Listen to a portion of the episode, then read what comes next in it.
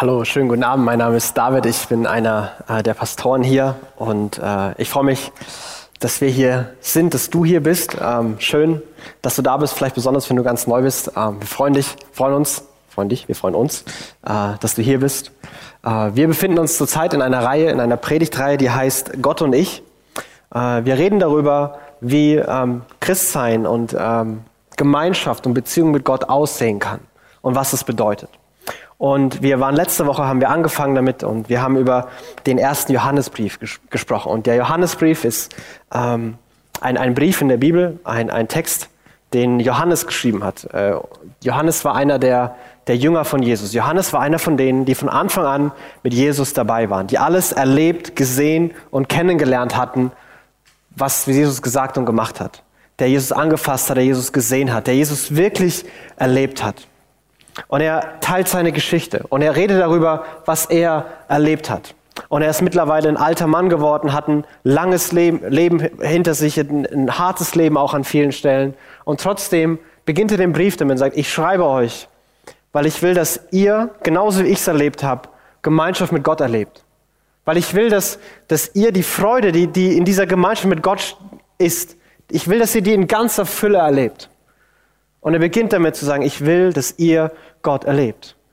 Und weil er davon ausgeht, Gott zu erleben, Gott, Gott kennenzulernen, ist nichts, was wenigen vorbehalten ist, die zufällig vor 2000 Jahren im richtigen Moment gelebt haben und Jesus auf der Erde gesehen haben. Sondern er sagt, das ist für alle möglich. Das, das geht für jeden und ich schreibe euch deswegen. Und er, er beginnt, und darüber haben wir letzte Woche gesprochen, mit ein paar Grundprinzipien. Und eins der entscheidenden ist, Grundlage, Christ zu sein, Grundlage, Gemeinschaft mit Gott zu haben, ist nicht fehlerlos zu sein, ist nicht keine Sünden zu haben, makellos perfekt zu sein, sondern Christ, ist ein, Christ zu sein ist eine Einladung Gottes an, an alle. Egal was die Geschichte ist, egal was die Vergangenheit ist, egal was deine Gegenwart ist. Es ist eine Einladung Gottes an alle. Und die entscheidende Frage ist nicht, bist du perfekt? Bist du einer der reichen Schönen, die das Leben alles, alles im Griff haben, wo alles so läuft? Sondern die Frage ist, was machst du mit deinen Fehlern, deinen Schwächen. Weil er sagt, keiner ist perfekt. Und wir brauchen gar nicht so tun, als wären wir perfekt. Aber was machst du damit? Und die entscheidende Kategorie für Gemeinschaft mit Gott ist, laufen wir mit unseren Fehlern und unseren Schwächen hin zu Gott oder laufen wir weg von Gott? Glauben wir müssen es selber lösen oder sagen wir haben gar keine Probleme? Oder sagen wir Gott, das ist mein Fehler, das ist mein Versagen, ich kann das nicht, ich, ich will trotzdem gerne Gemeinschaft bei dir haben. Und dann spricht Johannes davon, dass wir voll Zuversicht zu diesem Gott laufen können, weil da schon lange jemand steht und auf uns wartet. Und diese, das ist nicht irgendwer, sondern das ist Jesus persönlich, der als ein Anwalt, ein Fürsprecher fungiert, der die ganze Zeit, während du noch überlegst, darf ich zu Gott kommen? Will Gott überhaupt mit mir reden? Interessiert sich Gott für mich überhaupt? Gibt es Gott überhaupt? Wenn du dir all dir diese Fragen stellst, ist Jesus schon lange mit seinem Vater im Gespräch und legt für dich ein gutes Wort ein. Und du kannst voll Zuversicht dahin kommen, weil du die Antwort kennst. Die Antwort ist, komm her. Egal, wie verkorkst dein Leben vielleicht sein mag. Die Antwort ist, komm zu mir. Und Johannes hat es erlebt und Johannes will, dass viele andere das erleben. Und deswegen schreibt er diesen Brief. Und darauf, und darauf aufbauen, von dem von, von letzter Woche, vom Anfang, ähm, weil geht es, geht es heute weiter. Und der Titel heute ist Die Welt ist nicht genug. Und ich möchte über zwei Dinge sprechen, über ermutigende Grundwahrheiten ähm, und über Gott oder die Welt. Das ist so die Herausforderung oder die Folge, die er daran anschließt. Und dieser Johannes, ähm, nachdem er alles gesagt hat, nachdem er gesagt hat, hey, lauft zu Gott mit allem, was euer Leben, was da los ist, lauft zu Gott, ähm, schreibt, er, schreibt er diese Verse und hat diese irgendwie einzigartige Perspektive auf die Leute, denen, ihr schreibt, denen er schreibt. Und er sagt in Vers 12 und 13 folgendes. Meine lieben Kinder, ich schreibe euch, weil eure Sünden um Jesu Willen vergeben sind. Väter, ich schreibe euch, weil ihr den kennt, der von allem Anfang an war. Ihr jungen Leute, ich schreibe euch, weil ihr den Bösen besiegt habt, den Teufel. Er, er nennt hier drei verschiedene Gruppen, Kinder, Väter oder Eltern und äh, junge Leute. Und ich muss ganz ehrlich gestehen, ich weiß nicht genau, wen er mit den Gruppen genau meint. Äh, ich fühle mich ein bisschen besser, weil ganz viele Leute, die Professor Doktor heißen, das auch nicht wissen. Und äh, deswegen äh, kann ich das auch zugeben. Äh, Aber ich glaube, es ist auch gar nicht so, so wichtig, was er genau meint. Ich denke, mit Kindern meint er alle Leute. Mehrfach in dem Brief schreibt er alle Leute an und sagt, hey, meine lieben Kinder. Und vielleicht kann man sich als, wenn man sich bildlich vorstellen will, so vorstellen, das ist ein, ein, ein alter, ein alter, reifer, weiser Mann, der seine ganze Familie zusammentrommelt. Seine Kinder, seine Enkel, seine Urenkel. So eine Riesenversammlung, wo alle Generationen zusammenkommen. Egal, ob das tatsächlich nach dem Alter gestaffelte Generationen sind oder ob er hier von, von Reife spricht, wie, wie reif Menschen sind, wie, wie lange Menschen schon Christen sind. Ähm, er, kommt, er, er ruft alle zusammen. Und dann hat er so ein paar Worte für sie. Und ich finde, er hat wirklich eine einzigartige Perspektive auf diese Leute. Und er beginnt mit zu sagen, meine lieben Kinder, ich schreibe euch, weil eure Sünden vergeben sind. Er beginnt nicht mit ganz vielen qualifizierenden Bemerkungen. Er beginnt nicht mit wenn, dann, Sätzen, sondern er sagt, ich schreibe euch, weil ihr wissen sollt, dass eure Sünden vergeben sind. Dass in der Vergangenheit was passiert ist, das bis in die Gegenwart einen Effekt hat. Dass eure Sünden vergeben sind. Ihr seid irgendwann zu diesem Gott gelaufen, mit Fehlern und Schwächen. Und ich will, dass ihr wisst, dass eure Sünden vergeben sind. Egal was war, egal was letzte Woche war, egal was gestern Abend war. Ich schreibe euch, damit ihr es schwarz auf weiß habt, eure Sünden sind vergeben.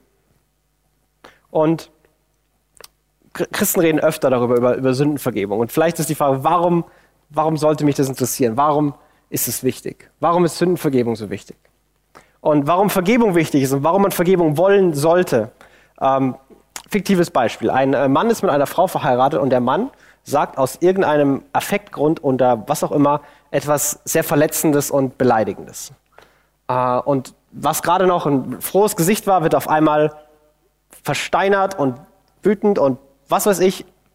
Und ohne Worte geht die Frau einfach raus. Und alles, was er will, ist Vergebung. Er will, dass es wieder okay ist. Aber warum will er das? weil er vor seinen Arbeitskollegen angeben will, dass er keine Fehler gemacht hat, weil er kein schlechtes Gewissen hat, weil er nicht auf der Couch schlafen will. Warum will er das? All das, ist, all das ist nett und schön, aber der Grund, warum er das will,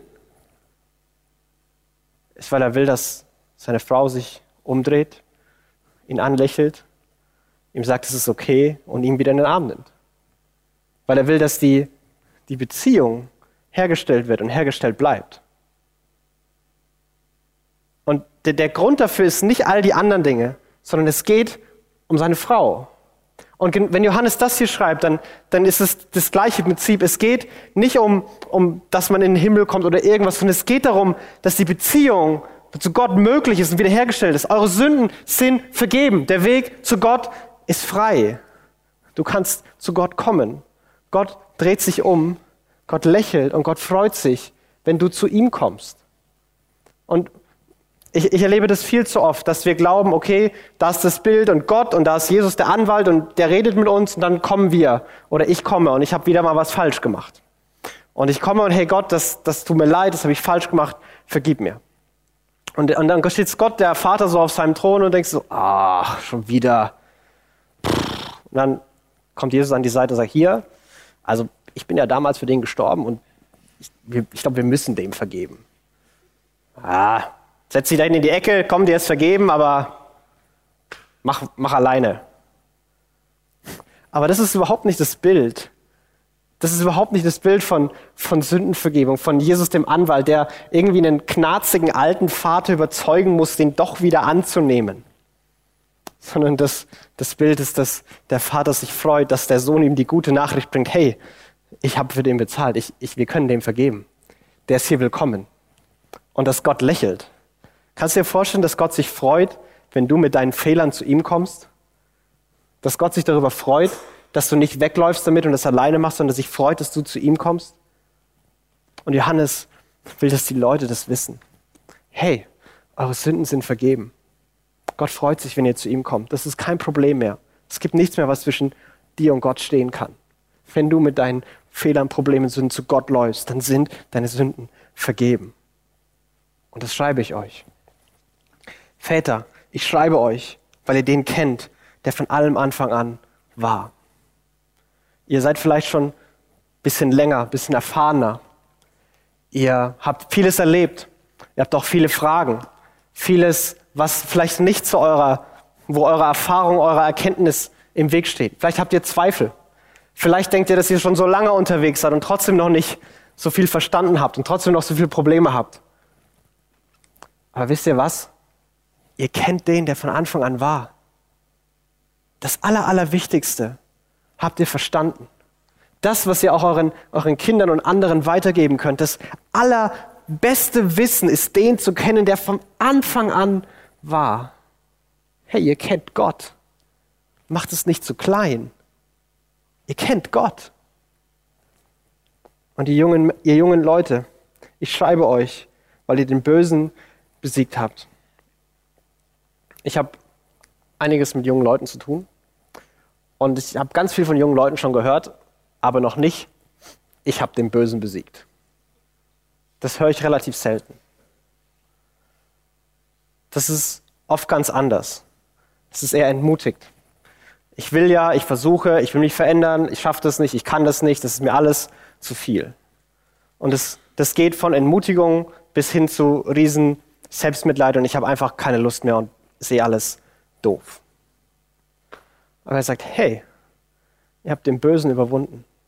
Der Böse, der die ganze Zeit euch versucht, Lügen einzureden, der euch in den Kopf setzt und du musst kein, kein Christ dafür sein, dass, dass diese Lügen dir in den Kopf gesetzt werden. Gott liebt dich gar nicht. Wenn es Gott wirklich gibt, was sollte der denn mit dir anfangen können? Ich glaube, Gott hat dich vergessen. Sonst hätte Gott schon lange was gemacht, oder? Also deine Gebete, die hört er nicht. Sonst wäre doch alles ganz anders, oder? Und er sagt, hey, ihr habt diese Lügen gehört und ihr habt denen nicht nachgegeben. Und wenn ihr hingefallen seid, dann seid ihr eben wieder aufgestanden. Ihr habt den Bösen besiegt. Und es ist was ganz anderes, wenn jemand, den, den, zu dem du aufschaust, ein Vorbild dir das ins Gesicht sagt, als wenn du dir das selber einreden musst. Wenn er eine, eine ganz andere, besondere Perspektive auf dich hat. Und Johannes schreibt jedes Mal, ich schreibe euch, ich schreibe euch, ich schreibe euch. Und er macht es auch in den nächsten Versen, wo er eigentlich fast das Gleiche nochmal genauso wiederholt. Und er sagt in Vers 14, lasst es mich noch einmal sagen, Kinder, ich schreibe euch, weil ihr den Vater kennt. Väter, ich schreibe euch, weil ihr den kennt, der von allem Anfang an war. Jungen Leute, ich schreibe euch, weil ihr stark seid. Das Wort Gottes ist in euch lebendig und bleibt in euch. Und ihr habt den Bösen besiegt. Wieder, ich schreibe euch, ich schreibe euch, ich schreibe euch. Nicht mehr so gedacht, warum schreibt er hier jedes Mal, ich schreibe euch? Ich meine, ich kann lesen, ich sehe, dass du es geschrieben hast. Warum ist es so wichtig? Und ich glaube, weil er betonen will, das ist Absicht, das ist mein voller Ernst. Und ich will, dass ihr es schwarz auf weiß habt. Hier habt ihr schwarz auf weiß, eure Sünden sind vergeben und ihr kennt den Vater, liebe Kinder. Und den Vater zu kennen, ist, wenn ich sage, ich kenne meinen Vater, dann meine ich damit nicht, dass es da eine Gruppe von 30 Männern gibt und ich sage, der ist mein Vater. So, wenn ich davon rede, ich kenne meinen Vater, dann weiß ich, was seine Stärken und was seine Schwächen sind. Dann weiß ich, wovor er Angst hat und was er sich wünscht. Dann kenne ich seine Geschichte. Dann habe ich mit ihm ein gemeinsames Erlebnis gehabt. Das ist, was Johannes hier meint. Ich, ihr kennt den. Das ist kein, ich kann den von fern identifizieren, sondern es ist ein, da ist eine, da ist eine Verbindung. Ihr kennt den und es passt genau zu dem, hey, die Sünden sind vergeben und die Beziehung ist möglich. Ihr, ihr kennt Gott. Ihr kennt den Vater, den liebenden, perfekten Vater. Ihr kennt den. Ihr Väter, ich schreibe euch, weil ihr Gott kennt. Er verändert nichts, weil es nichts Größeres gibt, als Gott zu kennen. Und dann sagt er, jungen Leute, dann sagt er, ihr seid stark. Und wieder, wie oft müssen wir uns einreden manchmal, ich bin stark, ich kann das, ich bin stark, ich schaffe das. Und es ist ganz anders, wenn jemand, den du wirklich respektierst, zu dir kommt und dich anschaut und sagt, hey, du bist stark. Ich weiß, wozu du in der Lage bist. Vielleicht fühlst du dich gerade nicht stark, aber ich weiß, du bist stark. Ich weiß, du bist stark. Du bist kein Opfer, Du bist niemand, mit dem man einfach nur Mitleid haben muss. Ein Verlierer, der es sowieso nicht hinbekommt. Du bist stark. Und es ist mir ganz egal, ob du dich so fühlst. Ich weiß es. Du bist stark. Und das Wort Gottes, das bleibt in euch. Ihr könnt all den Lügen mit Wahrheit begegnen. Jedes Mal, wenn ihr hört, Gott hat mich vergessen, könnt ihr sagen Nein. Jedes Mal, wenn Gott liebt mich nicht mehr, könnt ihr sagen Nein. Und ihr könnt nicht nur Nein sagen als Trotz, sondern ihr könnt sagen, Gott kann mich gar nicht vergessen, weil sein, mein Name in seiner Hand steht. Gott liebt mich nicht, Gott kann mich gar nicht nicht lieben, weil er für mich am Kreuz gestorben ist und immer noch die Male, Wundmale an seinen Händen sieht. Der hat mich nicht vergessen, der liebt mich immer noch. Es ist egal, wie die Umstände sind. Ihr habt den Bösen besiegt. Und er beginnt mit dieser Perspektive auf diese Leute. Und die wenigsten hätten das wahrscheinlich von sich selbst behauptet. Hey, eure Sünden sind vergeben und ihr kennt den Vater. Ihr kennt Gott. Ihr kennt Gott. Macht euch euer Licht nicht zu klein. Ihr, ihr kennt Gott. Ihr wisst vielleicht so viel anderes nicht. Aber ihr wisst, wer Gott ist und wie Gott ist. Und ihr seid stark. Und habt den Bösen überwunden. Ihr seid stark. Nicht aufgeben. Aufstehen, weitermachen. Ihr seid stark. Ihr könnt das. Und er will ermutigen. Und er will, ich glaube, die Perspektive, die Gott auf diese Leute hat, will er weitergeben. Hey, ich will, dass ihr wisst, wie ich über euch denke und noch viel mehr, ich will, dass ihr wisst, wie Gott über euch denkt. Genau so. Du würdest es vielleicht nie von dir behaupten, also auch relativ egal, weil Gott es von dir behauptet, weil Gott es von dir sagt. Wenn du einer von denen bist, die sagen, ich habe mich entschieden, zu Gott zu laufen. Ich habe mich entschieden, ich komme, was wolle. Mein Leben soll immer wieder auf Gott ausgerichtet werden. Ich will es nicht alleine können, sondern ich will das mit Gott machen. Und Gott freut sich darüber. Und auf dieser Grundlage baut er dann eine, eine logische Folge oder eine Herausforderung auf. Und diese ähm, beschreibt er in Vers 15 so. Und er sagt, liebt nicht die Welt. Hängt euer Herz nicht an das, was zur Welt gehört. Wenn jemand die Welt lebt, hat die Liebe des Vaters keinen Raum in seinem Leben. Und das ist nicht nur eine starke Herausforderung, sondern es ist eigentlich die, die logische Folge. Weil er sagt, es gibt da zwei Dinge, die sich gegenseitig ausschließen. Entweder du liebst den Vater und die Liebe des Vaters ist in deinem Leben oder nicht. Oder du liebst die Welt und alles, was in der Welt ist. Und er macht hier ganz klare Kategorien auf. Da oder da. Es gibt schwarz und weiß, es gibt kein Grau. Es gibt Licht und Finsternis, es gibt keine Dämmerung. Das sind die Kategorien. Und es ist eigentlich die logische Folge. Wenn wir, wenn wir wieder unser fiktives Ehepaar nehmen, wenn, der, wenn ich dem Mann sage, liebe, liebe deine Anna und liebe keine andere Frau. Wenn du eine andere Frau liebst, hat die Liebe zu Anna keinen Platz in deinem Leben. Dann macht es total Sinn. Natürlich macht es Sinn. Wenn ich eine Person liebe, wenn diese Liebe den ganzen Raum in meinem Leben einnehmen soll, wenn diese Beziehung das Wichtige ist, dann habe ich keinen Platz, da habe ich keine Zeit für, für andere Liebschaften. Das funktioniert nicht. Das schließt sich gegenseitig aus. Und ich kann nicht meine, meine Frau perfekt lieben und dann noch andere Frauen lieben. Das funktioniert nicht. Und genau die gleiche Logik beschreibt er hier. Hey, ihr kennt diesen Gott, ihr liebt diesen Gott. Dieser Gott liebt euch. Und jetzt liebt nichts anderes. Hängt euer Herz nicht daran. Füllt eure Gedanken, eure Träume, eure Sehnsucht, eure Hoffnung, hängt die an, an nichts anderes als an diesen Gott selbst. Fangt nicht an, mit was auch immer es ist, wieder zu anderen Dingen zu laufen, sondern lauft immer Tag für Tag zu diesem Gott. Liebt nicht die Welt, denn dann hat Gottes Liebe hatte keinen Raum. Und das ist ein ähm, ein Satz, der, wenn du ein bisschen länger vielleicht schon Christ bist oder je nachdem auch wie du aufgewachsen bist, ähm, vielleicht auch einiges an Missverständnissen hervorbringt. Ähm, wenn du das nicht kennst, dann, äh, dann will ich die Missverständnisse schon mal vorhin wegbeugen und willkommen in meiner Welt. In meiner Welt gibt es diese Missverständnisse. Und eins davon ist, glaube ich, die Welt nicht zu lieben bedeutet, ich muss als Christ das machen, was mich am wenigsten interessiert und ich darf keinen Spaß mehr haben. Ähm, das ist ein albernes Beispiel und ihr dürft gleich gerne lachen. Ähm, aber es gab eine Phase in meinem Leben, da, da gab es irgendwie diese Themen und da habe ich darüber gedacht.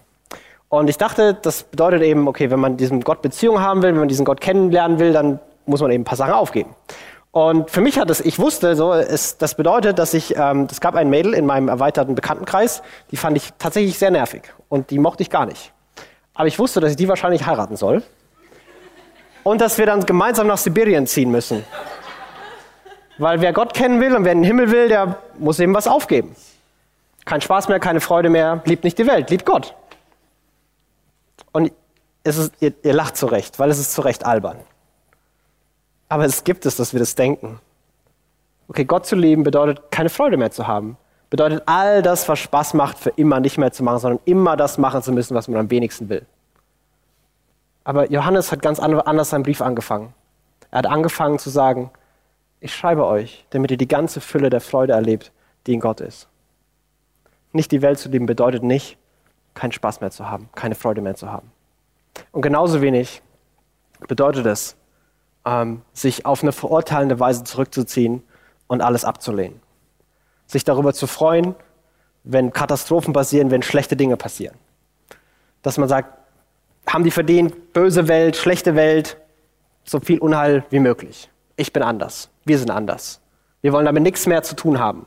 Und Mülltrennung finde ich auch doof. Soll die Welt so schnell wie möglich kaputt gehen, komme ich schneller zu Jesus. Es, es geht nicht darum, sich davon abzutrennen, das zu verurteilen. Denn an einer anderen Stelle schreibt Johannes in seinem Evangelium, so sehr hat Gott die Welt geliebt, dass er seinen eigenen Sohn gab. Okay, Gott hat die Welt geliebt, aber ich soll die Welt nicht lieben und die Liebe, weil sonst die Liebe Gottes nicht funktioniert. Irgendwas stimmt da nicht.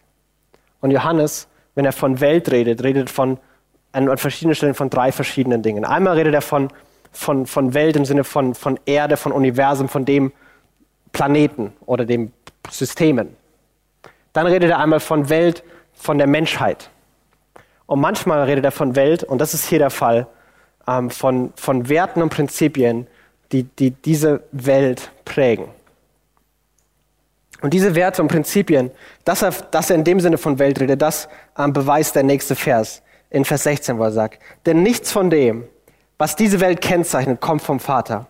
Ob es die Gier des selbstsüchtigen Menschen ist, seine begehrlichen Blicke oder sein Prahlen mit Macht und Besitz. Alles hat seinen Ursprung in dieser Welt. All die Begierden des selbstsüchtigen Menschen, seine begehrlichen Blicke und sein Prahlen, all das hat nichts mit Gott zu tun. Und er macht, es gesagt, es gibt, was diese Welt auszeichnet, diese Prinzipien sind zusammengefasst zwei simple Dinge. Das ist einmal alles, was ich nicht habe und unbedingt haben will. Das ist, wenn ich, was ich sage, wenn ich das habe, dann bin ich jemand, dann bin ich glücklich, dann bin ich zufrieden.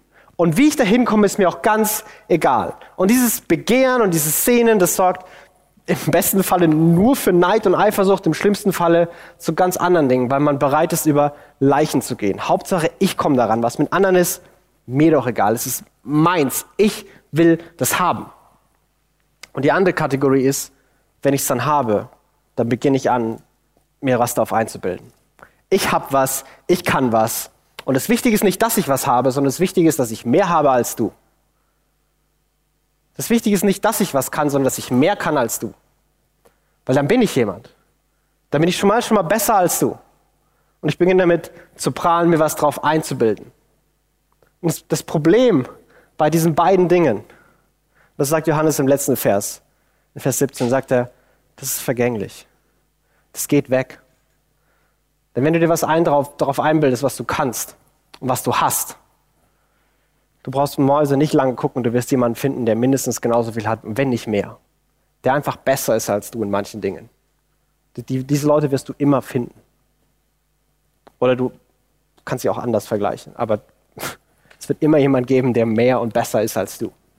Und genauso die Dinge, nach denen du dich sehnst, die du unbedingt haben willst. Du merkst, wie sie vielleicht jetzt schon vergänglich sind, wie sie vergehen. Wie Dinge, die du unbedingt haben wolltest. Klamotten, Auto, Technik, die jetzt schon wieder kaputt sind. Einfach nicht mehr da. Ob das Beruf oder Beziehung sind, ob das Aussehen, ob das Ansehen ist. Eines Tages, spätestens mit deinem Tod, ist alles weg. Aber der, der, letzte, der letzte Teil von dem letzten Vers von Vers 17 ist, aber die, die den Willen Gottes tun, die diese enge Beziehung zum Vater haben, die bleiben für immer. Das ist nicht vergänglich. Da ist ein Gott, der uns eine Art, auf eine Art und Weise liebt, der uns so bestätigt. Und das ist nicht vergänglich. Das wird nie vergehen. Und er stellt diesen beiden Dingen gegenüber. Und er sagt, entweder ihr liebt die Welt oder ihr liebt Gott. Und, und er sagt, nicht weil Gott euch dann nicht liebt, sondern weil die Liebe Gottes dann keinen Raum hat. Das Problem, warum manchmal wir die, die Liebe Gottes nicht erleben, ist nicht, dass Gott uns nicht mehr liebt, sondern dass wir so beschäftigt sind, dass sich unsere, unsere Ängste, unsere Träume, unsere Versuchungen so sehr um Dinge drehen, dass es so wichtig ist, wie viele Likes wir bekommen, dass wir vergessen, dass es da einen Gott gibt, der gern Zeit mit uns verbringen will, dass es da einen Vater gibt, der sich freut, wenn wir zu ihm kommen. Wir sind so beschäftigt, sind so abgelenkt, unser Herz hängt an so vielen Dingen, dass die Liebe Gottes einfach keinen Raum hat. Und vielleicht hast du das noch nie gehört, vielleicht hast du es zum ersten Mal gehört, vielleicht hast du es schon öfter gehört, aber es ist irgendwie verschüttet worden in deinem Leben, dass da einen Vater gibt, der dich liebt. Und ich finde es interessant, dass Johannes immer wieder Vater nimmt und dass Gott sich selbst immer wieder als Vater vorstellt. Gott ist nicht männlich oder weiblich. Mann und Frau sind beide im Ebenbild Gottes geschaffen. Aber er, er nimmt immer wieder das Bild des Vaters, wenn er sich seinen, seinen Kindern, den Christen vorstellt. Weil es Liebe und Stärke auf eine ganz besondere Weise verbindet. Er beschützt, er liebt, er ist für uns, er freut sich über uns. In den Momenten, wo wir es gut machen und in den Momenten, wo wir es schlecht machen. In den Momenten, wo wir trotzig sind und in den Momenten, wo wir voller Freude und Hingabe sind. Ein Vater, der immer mehr liebt, als wir glauben, der mehr für seine Kinder will, als die Kinder für sich selbst wollen, der nur Nein sagt, weil es nicht gut wäre, weil er was viel Besseres geben will. In dieser Woche habe ich ähm, viele oder viele äh, mehr als sonst Geschichten und Erlebnisse gehabt mit Menschen, ähm, wo einfach Zerbruch da ist. Gar nicht selbstverschuldet oft, aber wo einfach Fragen, Probleme, Herausforderungen da sind. Und ich habe mir so oft gedacht, das wäre nie passiert, wenn Leute gewusst hätten, dass es da einen Vater gibt, der sie liebt. Das wäre nie passiert, wenn die wüssten, dass es da jemand gibt, der lächelt, wenn er an sie denkt. Das wäre nie passiert. Weil diese beiden Dinge, diese Weltlieben und Gottlieben, die sind tatsächlich das exakte Gegenteil. Wenn es bei Gottlieben darum geht, liebe deinen Nächsten und liebe Gott. Und hier geht es darum, ich liebe mich und ich liebe nur mich. Wenn, das, wenn Gott zu lieben bedeutet, ich liebe Gott und ich liebe andere Menschen, dann ist das Gegenteil davon, ich liebe nur mich.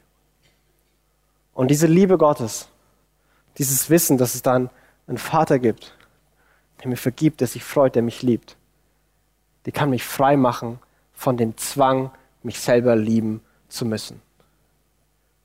Weil ich schon geliebt bin.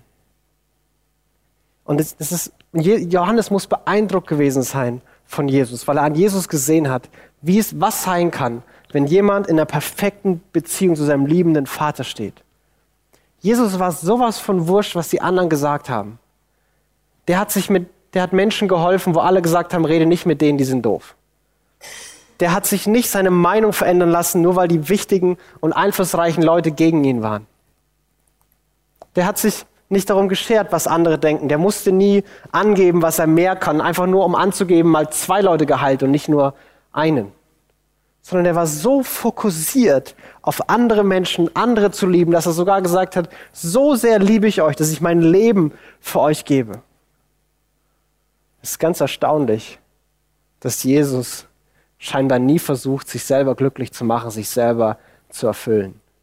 Und trotzdem war Jesus genauso Mensch wie du und ich, aber hatte eins perfekt verstanden, dass sein Vater ihn liebt. Du bist mein geliebter Sohn. An dir habe ich wohlgefallen. Ich freue mich über dich. Das wusste Jesus. Und er wusste, dass er geliebt war. Und das hat ihn frei gemacht, andere zu lieben. Und das Einzige, was diesen, diese, diese, diese, diese Bewegung zwischen Welt und Gott beeinflussen kann, die, die, die Liebe dahin oder Liebe dorthin, du musst glauben, dass dieser Gott besser ist als alles andere. Denn wenn du nur sagst, okay, habe ich verstanden, dann will ich mit dieser Welt nichts mehr zu tun haben. Böse Welt, du kannst mich mal, ich gucke jetzt da lang, ich gucke nicht mehr zurück. Und du kannst es ganz lange machen und irgendwann wirst du doch wieder hingucken. Das Einzige, was Sehnsucht und Wünsche bekämpfen kann, sind stärkere Sehnsüchte und stärkere Wünsche. Ist zu glauben, Gott ist besser. Die Lösung ist nicht mehr Disziplin. Sonst hätte Johannes nicht angefangen mit Kinder, eure Sünden sind vergeben. Ihr kennt Gott, ihr seid stark. Dann hätte er angefangen mit, strengt euch mal gefälligst an. Aber er beginnt mit, euch ist vergeben ihr kennt Gott. Die Lösung ist nicht mehr Disziplin. Die Lösung ist ein größerer Wunsch, ein größeres Verlangen, eine größere Sehnsucht nach Gott.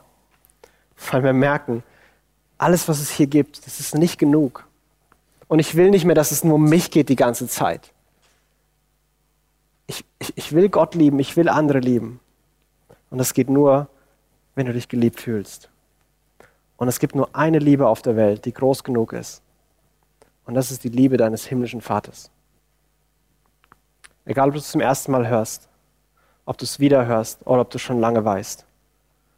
Es gibt einen allmächtigen Gott, der jetzt im Moment voller Liebe für dich ist und nur darauf wartet, dass du zu ihm läufst. Ob das zum ersten Mal ist, nach langer Zeit wieder oder einfach, weil du es nicht erwarten kannst, weil du weißt, es ist der beste Ort, wo du sein kannst. Der lächelt, wenn er an dich denkt.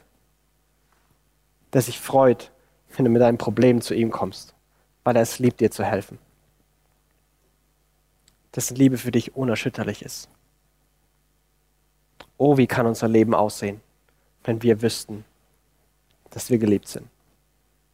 Welche Gedanken, welche Ängste, welche Befürchtungen, welche Versuchungen würden aufhören. Und das Einzige, was groß genug ist, ist die Liebe des Vaters. Und wir müssen ihr Raum geben, uns Zeit nehmen, Platz schaffen, uns neu fokussieren auf diese unfassbare Liebe.